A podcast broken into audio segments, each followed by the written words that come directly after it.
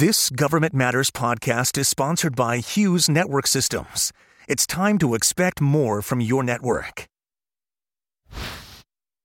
Today on Government Matters, the Office of Management and Budget is focusing on improving digital experience for taxpayers and rethinking the government's technology strategy and investments. Federal C I O Clare Martorana shares her goals to prioritize customer experience for the American taxpayer. And the Made in America office passes its first anniversary. We speak with the first ever director of the office about the accomplishments so far and how she's planning to advance initiatives to support American manufacturing. Government Matters starts right now. From Washington, D C and around the world, this is Government Matters with Mimi Gerges. This is Government Matters, the only show covering the latest news, trends, and topics that matter to the business of government. I'm Mimi Gerges. The Office of Management and Budget oversees the implementation of the president's priorities across the executive branch. One of those priorities is digital modernization at federal agencies, the goals being enhanced security, cost savings, and efficiency, and in the end, a better experience for Americans interacting with the government. The person leading that effort is Clare Martorana. She is the Federal Chief Information Officer. Clare, welcome to the program. Thank you so much for having me, Mimi. It's a pleasure to be here. So first, give me a general idea of O M B's role in strengthening I T modernization efforts across federal agencies. O M B has a very unique role because we have a whole of government role. Um, we work with all federal agencies on their budgets, on um, uh, cybersecurity, on information technology modernization, and we support uh, the federal workforce.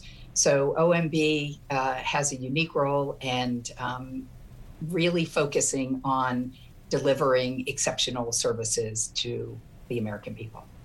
So the foundation of effective use of technology really is security. What is O M B doing to advance cybersecurity throughout the federal government?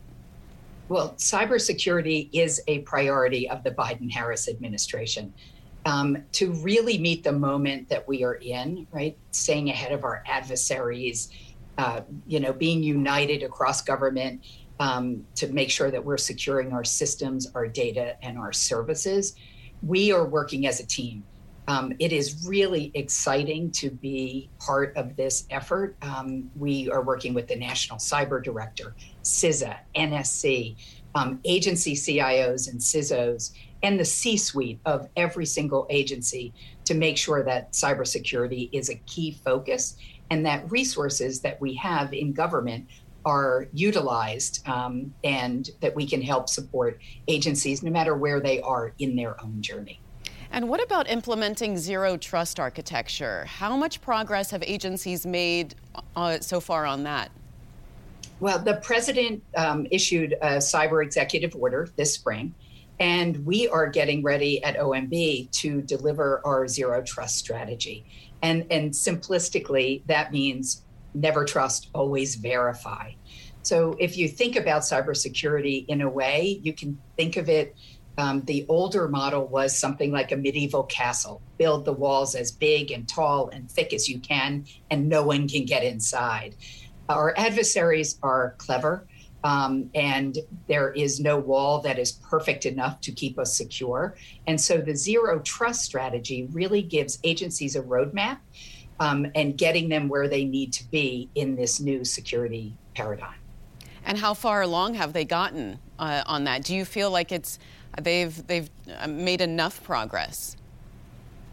We are making extraordinary progress across the government, but we're at the beginning of the journey. Um, we really have built this zero trust strategy with input from uh, experts, academia, the private sector, government agencies, um, really working together on these challenges. But it's a journey, you know, very similar to I T modernization. You can't um, flip a switch or buy a product that solves all your problems. It's really um, working with each agency, meeting them where they are, and making sure that um, we have the right technical teams to be able to support uh, our federal environment. You're the chair of the Technology Modernization Board, which evaluates project proposals for the Technology Modernization Fund. There was another billion dollars allocated through the American Rescue Plan in March twenty twenty-one. Um, so far, you've given out about three hundred million dollars, I understand. Can you describe the purpose of the fund and how you evaluate proposals?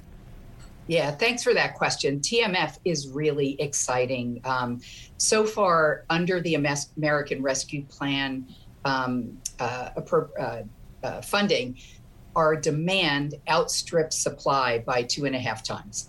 Um, and we accelerated when agencies needed to deliver proposals. So if you think about that, it really does impact, when you think about the entire federal enterprise, it shows how much pent-up demand there is for I T modernization dollars. So what we do um, is we think of ourselves as strategic investors. We don't, um, this uh, T M F does not replace appropriations, it complements appropriations. And what we try to do is get technologists up front in the process so that we are able to review proposals, give guidance back to agencies. And the key thing that is really differentiating the way that we're implementing um, the T M F is we are working on scaling this across government.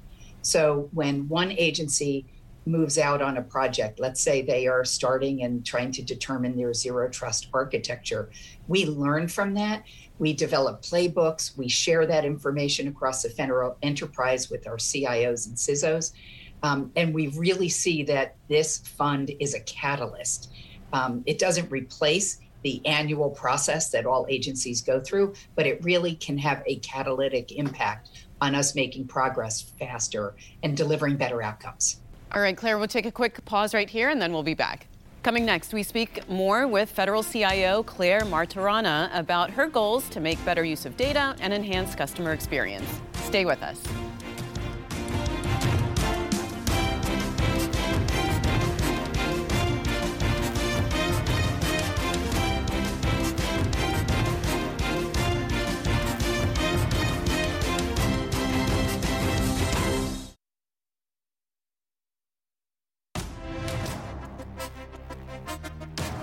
Welcome back. I'm speaking with Clare Martorana. She's the Federal Chief Information Officer. Claire, um, we're talking about the Technology Modernization uh, Fund, and I'm wondering if you think that the allocated funding is enough to accomplish the goals it was intended for. I think it is um, enough for the moment, but it does not solve all of our problems. As I said, the demand outstrips the fund by about two and a half times. And we know that we did not get um, proposals in from every agency. So um, we have a long way to go uh, as far as modernization goes across government. But I feel like uh, the American Rescue Plan um, funding for uh, the T M F is a really great uh, way for us to work together um, and try a different model. Try something um, that we hope will have significantly improved outcomes. Um, so that we continue to get uh, funding towards these really important efforts. So then what do you think are the biggest hurdles for agencies modernizing their I T enterprise? Um, every agency is at a different place in their journey, right? We have um, uh, challenges dealing with COVID, right? COVID taught us an enormous amount about how our business operations run and how te- technology is an enabler for our agency missions. And in many places, we are coming up short, and we have a real opportunity, um, both with this moment that we're in with COVID and with emergency um, funding like the American Rescue Plan, to really look hard at these issues um, and try and create a path forward, um, which I'm excited about uh, participating in. Well, you know, improving um, digital modernization and cybersecurity are all priorities for the administration. Yeah. In addition to that, improving digital-facing services for the American public is a priority for this yeah. administration. How's your office working towards that? Uh, this has been a really cross-governmental effort.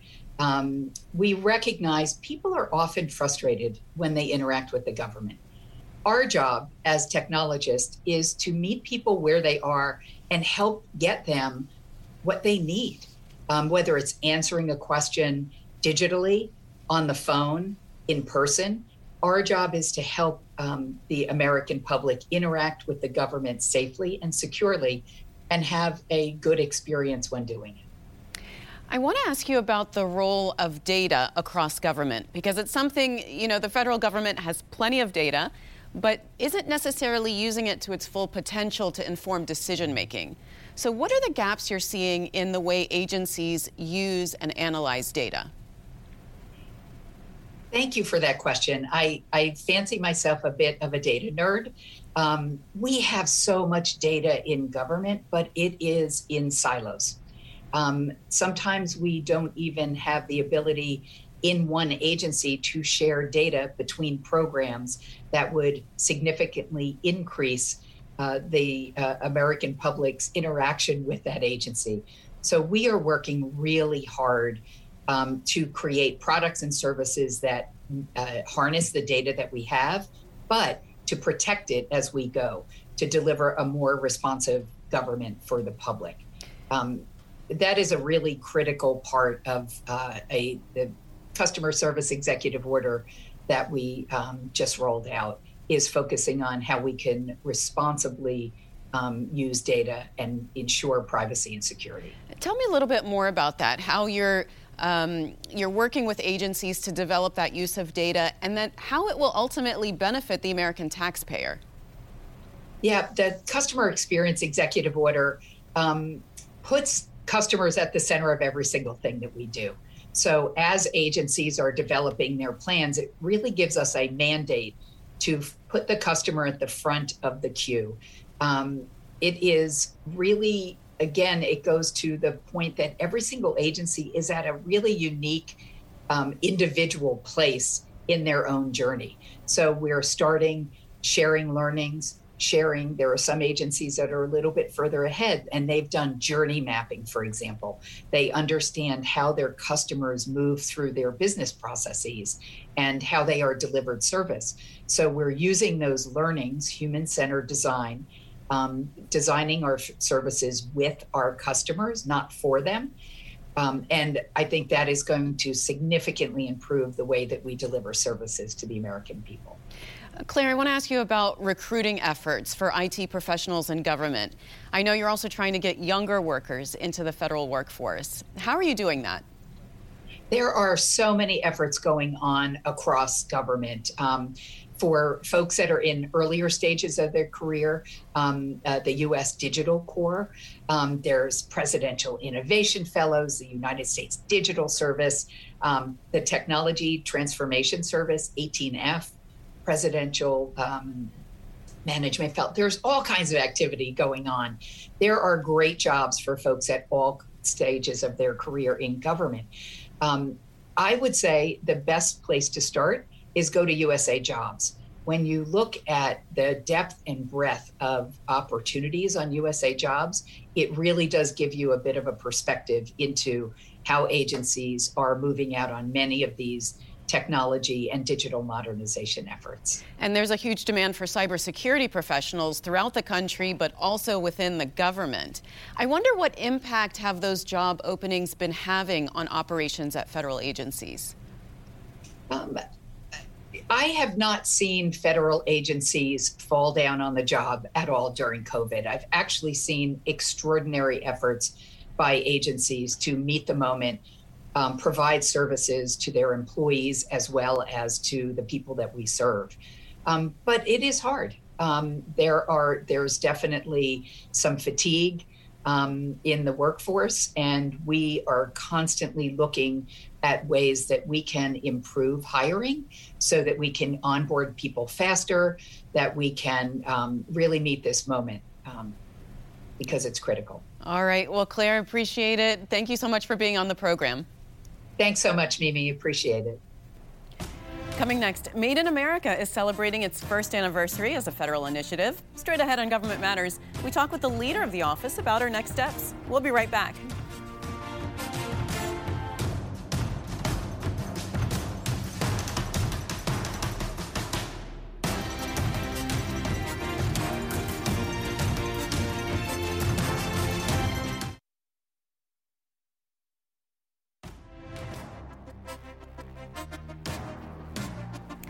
In his first week in office, President Biden launched a whole-of-government initiative to support American manufacturing.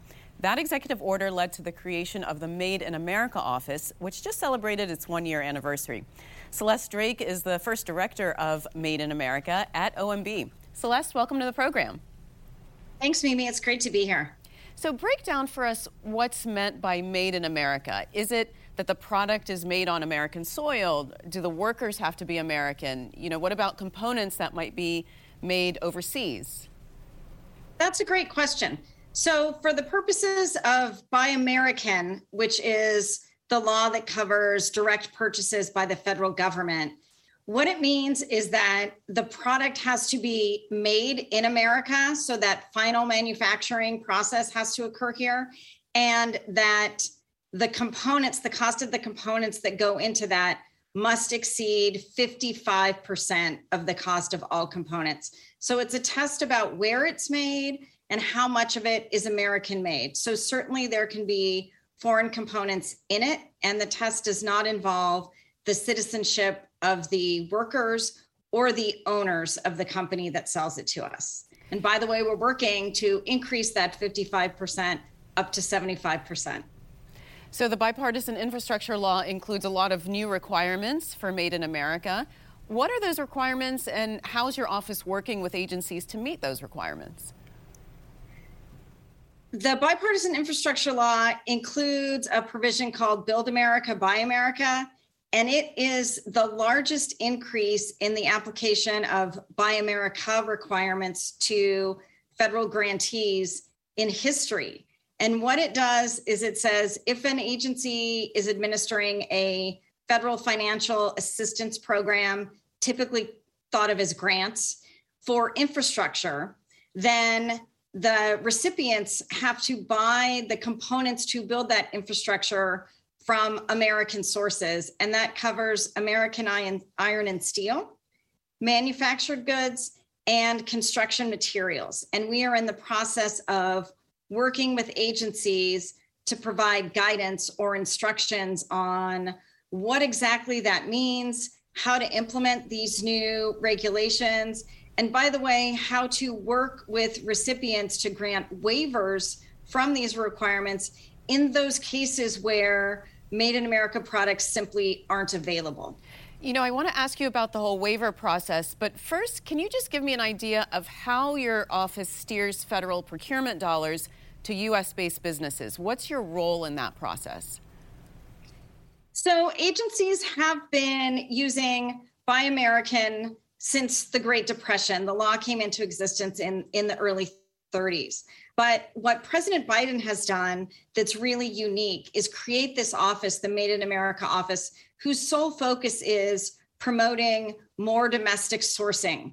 And so what we do is when an agency seeks to waive that Buy American requirement, they run that waiver by us, just so we can provide a level of oversight to ensure that there isn't an American alternative and that every I is dotted and T is crossed in terms of the considerations the agency has to go through when it's issuing a waiver. And actually what we're finding is just being here as an added resource to work and provide advice to agencies is really working to reduce the number of waivers. So it's a great partnership between the White House and the agencies that are doing the purchasing.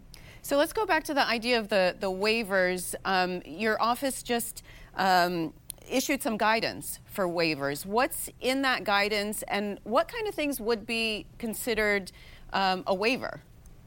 Sure. So a waiver is just, it's just a term for an exception to the Buy American or Buy America laws.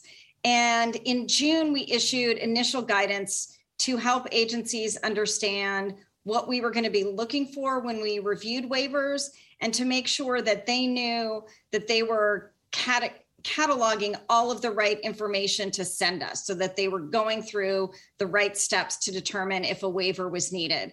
And then in November, we actually rolled out the Made In America dot gov transparency website, where the public can see when an agency sends us a waiver for review, and they can make comments to say, hey, I think I make this product. Can, can I find out if I can serve this or plan ahead for future manufacturing? And they can also see what was the final disposition of the waiver, if we determined that it was consistent with Made in America policy or not. And just briefly, Celeste, are you able to measure the impact of your initiatives? So we will be. As we are reviewing these waivers, we are building a database that supplements all the existing information on federal purchases. And we're going to be able to measure, as we roll out all of these policies and processes, what kind of a difference they're making.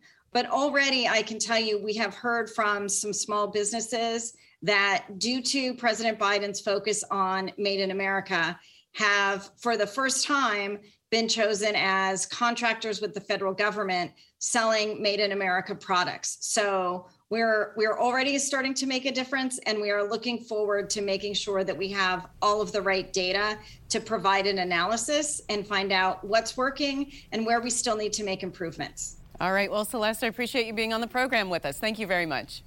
Thank you so much for having me. Don't forget, if you miss an episode of Government Matters, it's at gov matters dot t v. And find us on social media. Subscribe to us on YouTube, follow us on Facebook, or on Twitter at gov matters t v, and connect with us on LinkedIn at Government Matters Media. Send us your comments about the program.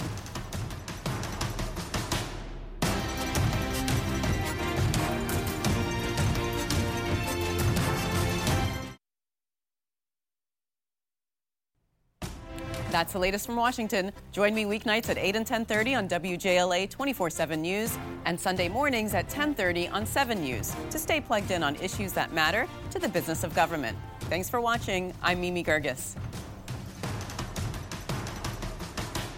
Stay tuned for an interview with our podcast sponsor, Hughes Network Systems.